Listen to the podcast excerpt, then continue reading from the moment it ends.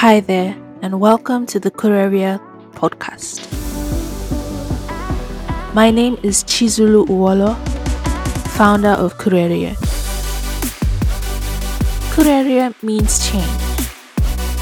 We are an online publication and community that explores the social impact work of youth all over the world. In this podcast, we'll be having conversations with young people who are impacting their community. We learn how they started their work, where they are now, and their plans for the future, their mistakes, and their achievements. I hope you learn how you can be involved with these projects and how you too can affect change in your community.